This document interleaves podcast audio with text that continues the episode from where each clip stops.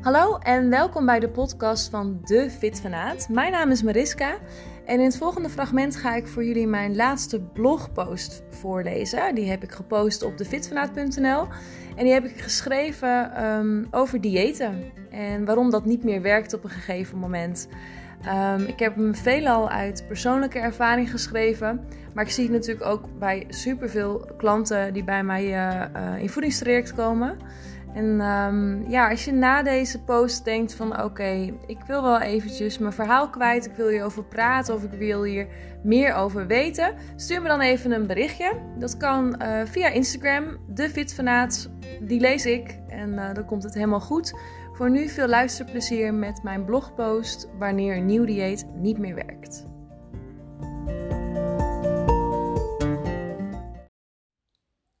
Wanneer een nieuw dieet niet meer werkt. Herken je dat? Morgen is het maandag. Vol goede moed start je met dat nieuwe dieet dat jou eindelijk weer die resultaten gaat opleveren.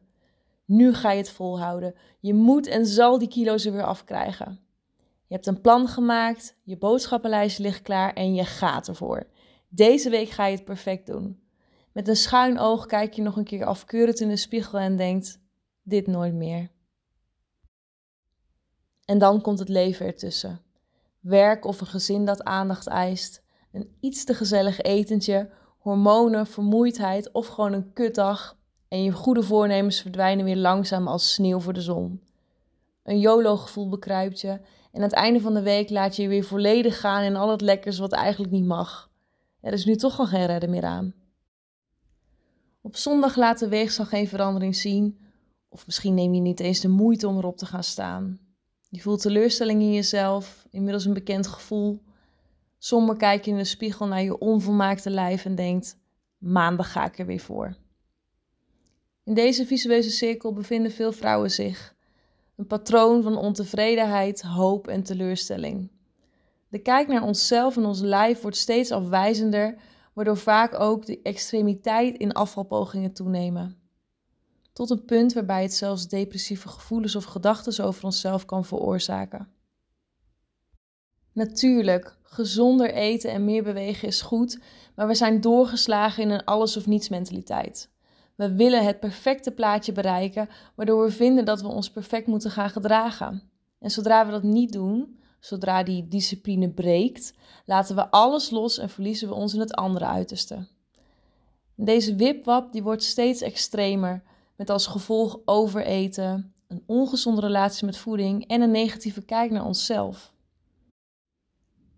En die negatieve kijk, die kan zelfs verder gaan dan ons spiegelbeeld, die kan naar binnen keren. Gedachten zoals ik kan het niet, ik ben zwak kunnen de overhand nemen en worden na elke dieetpoging steeds sterker. Imperfectie wordt het middelpunt van onze pijn, terwijl de mens nu eenmaal gebrekkig is in zijn bestaan. In mijn studio krijg ik veel vrouwen die benoemen weer terug te willen naar hoe het was na dat dieet dat wel goed werkte. Toen het wel lukte om die x aantal kilo's te verliezen, toen ze nog voldoende gemotiveerd en gedisciplineerd waren. Maar als je je bedenkt dat je op lange termijn weer het gewicht bent aangekomen, met misschien zelfs wat extra kilo's, heeft het dan wel echt gewerkt. En als je daarna meerdere pogingen hebt gedaan, heeft het niet gezorgd voor veel meer teleurstelling, voor hogere verwachtingen, voor een slechtere kijk op jezelf. En misschien zelfs het verpesten van een normale omgang met voeding. Is het niet tijd om je hoop in diëten los te laten en het te gaan zien voor wat het echt is? We leven in een wereld waarin de dieetcultuur een miljardenindustrie is geworden. Deze industrie kan alleen maar zo groot zijn omdat mensen falen in hun afvalpogingen. Zonder terugkerende klanten geen groeiende markt. Dat flitsende nieuwe dieet is niet gemaakt om jou te helpen met blijvend gewicht te verliezen, maar om je te vangen in een zoveelste poging die gedoemd is om uiteindelijk te mislukken.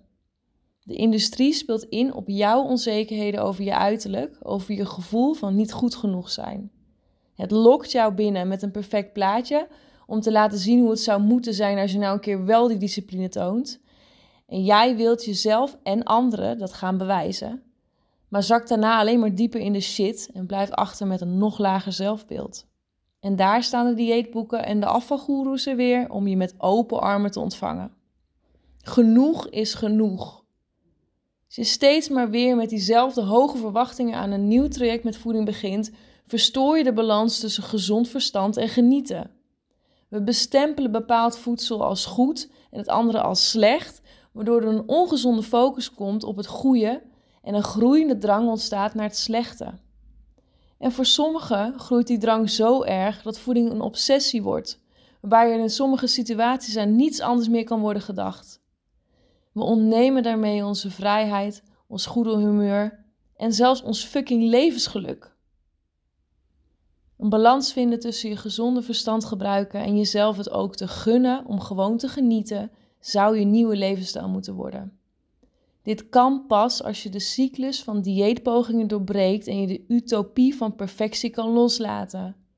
Wanneer je dat gaat inzien, dat die alles of niets mentaliteit jou meer kwaad dan goed brengt. Durf jij die stap te nemen?